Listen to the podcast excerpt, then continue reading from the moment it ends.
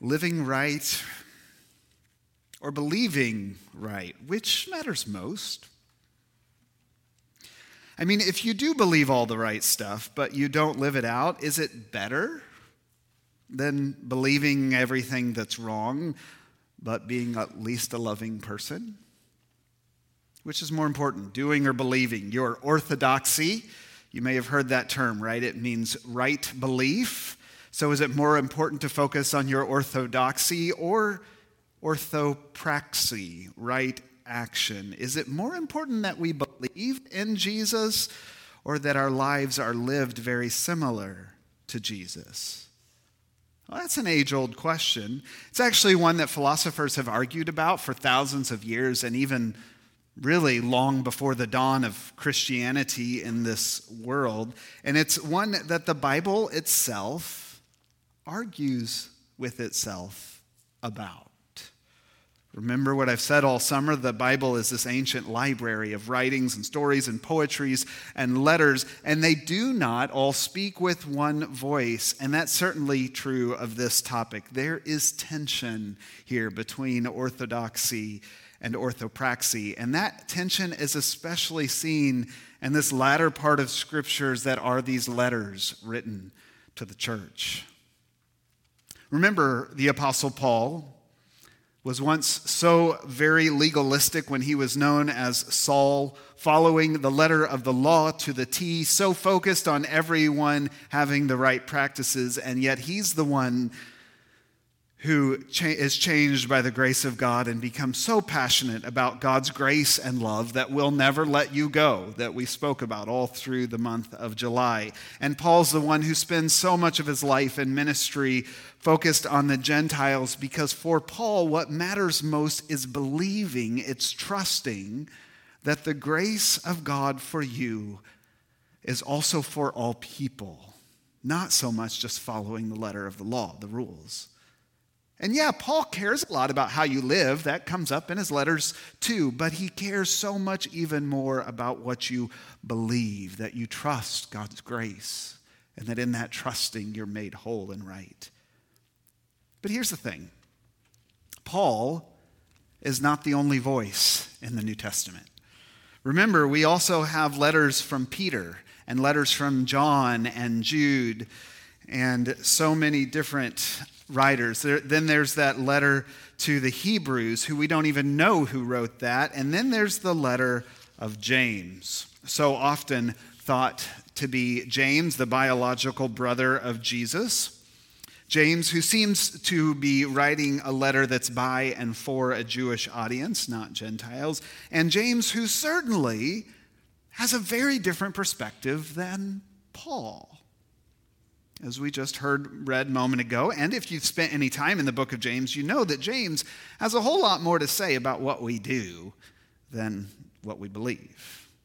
In fact, James can be so strident about our doing that there have been all kinds of Christians and theologians along the way, including some of the well known ones like Martin Luther, the reformer, who thought, you know what, James is one of those letters that really should be pulled out of our Bible. And he was serious about it. He thought James should come out of the scriptures.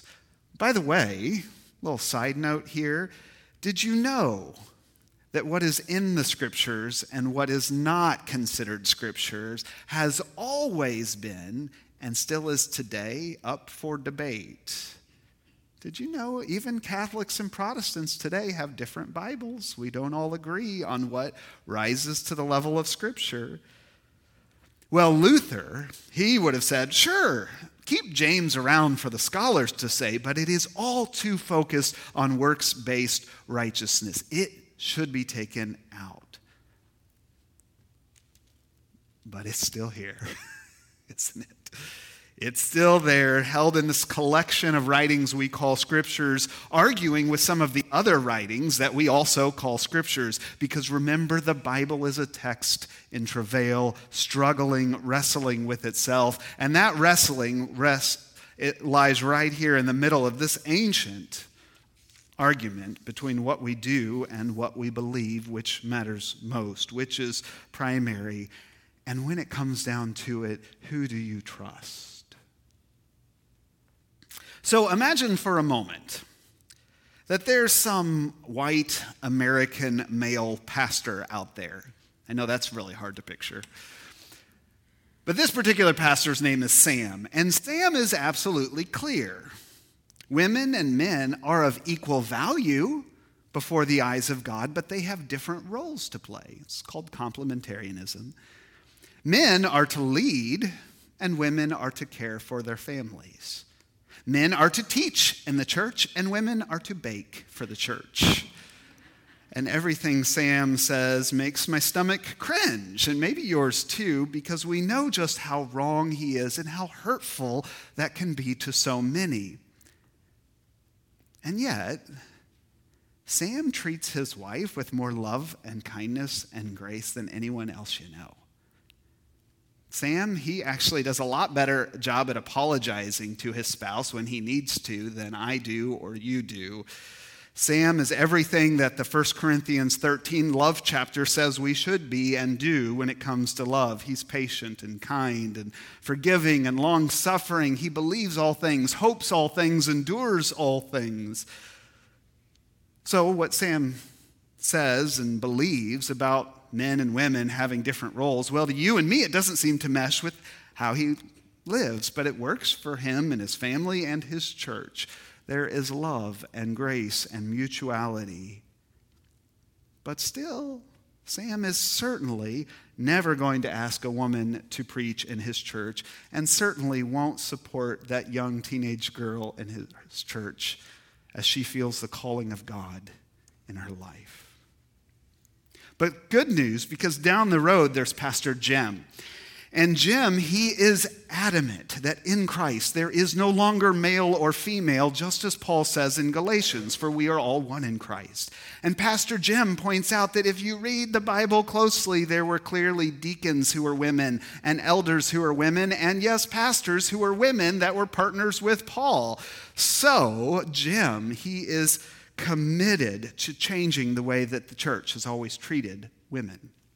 And Jim, he lifts up women's voices and he asks women to preach and to lead. And Jim ordains women and he supports women's issues even out in his community. Pastor Jim is this known advocate, willing to put his name on the line to help women whenever he could. But when no one else is around, Pastor Jim is also incredibly critical of his own wife. Little digs and comments grow over time, one after another after another, degrading his wife when they're in private, and even degrading her eventually by his actions. Because you see the tension between Jim and his wife, it grew and it grew, and that distance and scars, and they grew over the decades. And eventually, Jim starts finding intimacy somewhere else. And after a few years, it happens more and more often. Almost every time Jim's on a work trip, someone else ends up in his bed.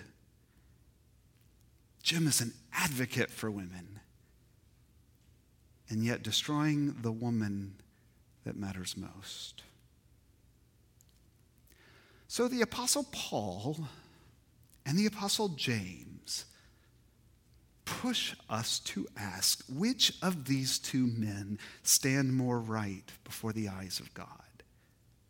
Sam in his loving kindness but wrong and hurtful beliefs and teachings? or Jim in his holy advocacy for so many women, but his destructive behavior towards that one woman that he matters most. What do you think? Does what we believe or what we do matter more? Well, I want to invite you to do something I don't have you do very often. Pick up your Bible and or your phone if you have a Bible app or the Bible in front of you in your pew and turn to Galatians chapter 3. Galatians is a letter, a few more letters before James. Galatians chapter 3. And I want to remind you of something that Paul once said. Galatians chapter 3. In my Bible, it is right about there. so good luck in finding it in yours. Galatians chapter 3, verse 6. And in this section, if you look at the top of chapter 3, maybe your Bible has a heading there, and it's my heading says law or faith. This is what Paul is talking about in this section. And uh, there in Galatians chapter 3, verse 6, I want, us to, I want you to hear what Paul says as he's wrestling with this question. Verse 6 Just as Abraham quote, and he's quoting the Old Testament, just as Abraham, quote, believed God and it was reckoned to him as righteousness, unquote. So you see, those who believe are the descendants of Abraham. In other words, not those who just follow the law, is what he's saying in this section, those who believe. In other words, what matters for Abraham, what made him the great father of faith, is that he believed. For everything else, there is grace. Our actions are always covered by grace. But let's just imagine Paul is up here and he's preaching this and saying this to a church, and James just happens to be out in the congregation that day. And James shoots his hands up and say, "Whoa, whoa, wait a minute, Paul. By the way, never do that to me or to another pastor in the middle of their sermon. But James does. He shoots his hands up and he says, Wait a minute, not so fast, Paul. And look again at what James, he walks up in front of everybody and look at what he says. Go back to James chapter 2. So you got to turn even further in the New Testament. James comes right after the book of Hebrews, right before the books of 1st and 2nd Peter. So try to find James again. James chapter 2, this reading that we just heard, starting in verse 18. I think most of us are about there. Listen as James walks up in front of the church that Paul was just speaking to, just pretending here. Listen to what he says. James says, Someone, Paul, will say to me, Well, you have faith and I have works. Show me your faith apart from your works, and I, by my works, will show you my faith. You believe that God is one, which remember, pause for a second. God is one is the ancient Jewish confession. It's the ultimate theological belief for Jews. Hear, O Israel, the Lord our God, the Lord is one, right? That's the primary faith confession. So he's saying, You've got right beliefs about God. You believe God is one. Great. You do well. Guess what? Even the demons believe that and shudder. Do you want to be shown, you senseless person, that faith apart from works is barren? Was not, here we go, was not our ancestor Abraham justified by works? when he offered his son Isaac on the altar. You see that faith was active along with his works, and faith was brought to completion. How? By the works. Thus, the scripture was then fulfilled that you, Paul, just quoted, quote, Abraham believed, and it was reckoned to him righteous. And he was called a friend of God. You see that a person is justified by works and not by faith alone. Isn't that beautiful? you hear them fighting with each other, using the very same scripture and story to make their points. This is the beauty of the Bible. Remember, it's not an answer book, it's a book about real struggles that we have to live and to know God and to follow God faithfully and, and to discern these things. The Bible wrestles with itself. And it invites us into the holy wrestling too. So, does what we think and believe matter more, or does how we treat others matter more? Does our politics and our political beliefs matter more, or our actions towards the world around us matter more? Does our belief in Jesus matter more, or does living a loving life, no matter what we believe, a life that actually looks like Jesus, matter more. well, the scriptures seem to hold together two very different perspectives on this, doesn't it? And I can't help but wonder if that's us to help us hold two very different perspectives together in our soul as well. I mean, maybe this is another one of those places where we've got to push past our either or way of living and being in this world into the both and way of living and being. After all, aren't Pastor Sam and Pastor Jim both and? Aren't they both holy and yet so broken? Aren't they both so wrong and so right? Aren't they both sinner and saint all at the same time? And can you see that maybe, just maybe, you are too? Sinner and saint, and so am I. Because here's the thing we can be so right, and even prophetically right, and yet a hurtful presence to the world around us. And we can be so dead wrong in what we think, but still a life giving blessing presence to others at the same time. And I know it's so dang hard to believe that about others because everything in us wants to put people in good guy and bad guy categories. Everything in us needs to simplify it so we can understand good person, bad person.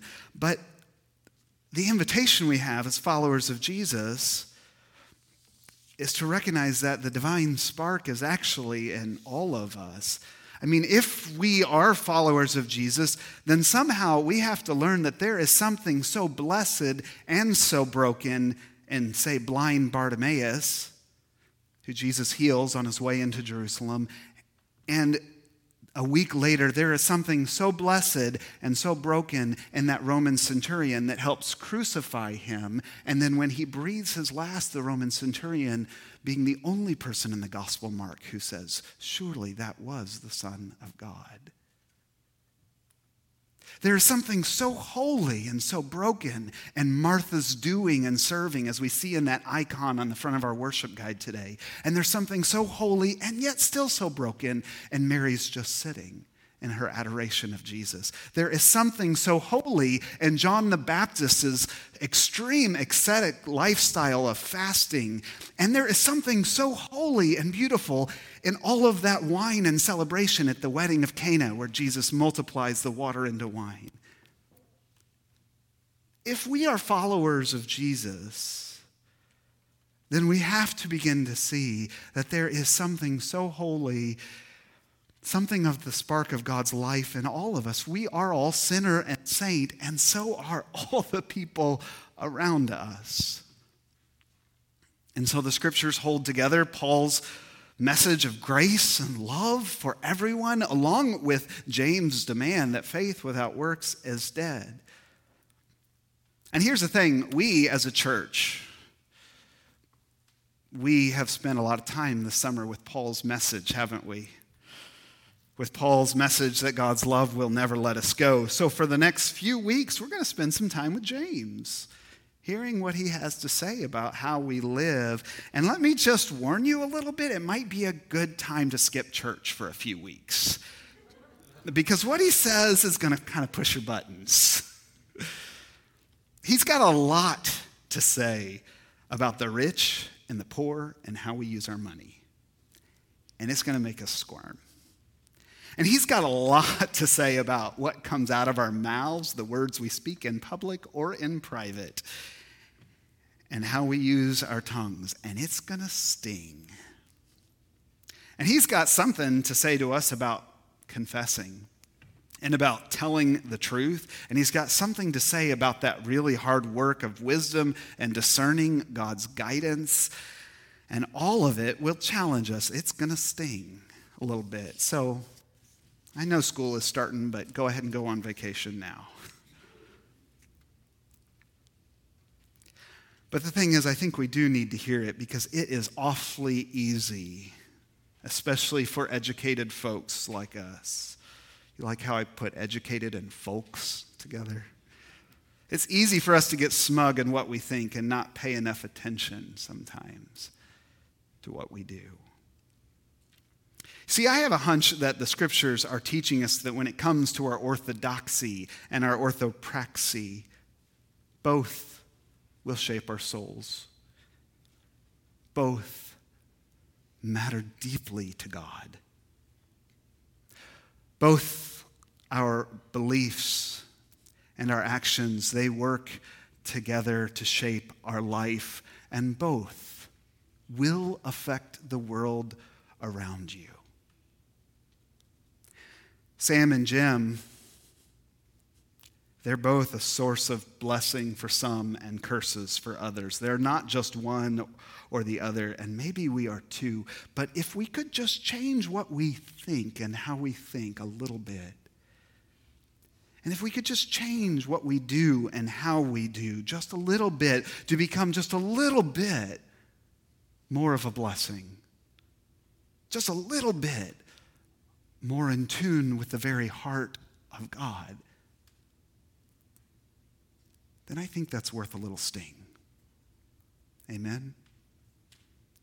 Amen.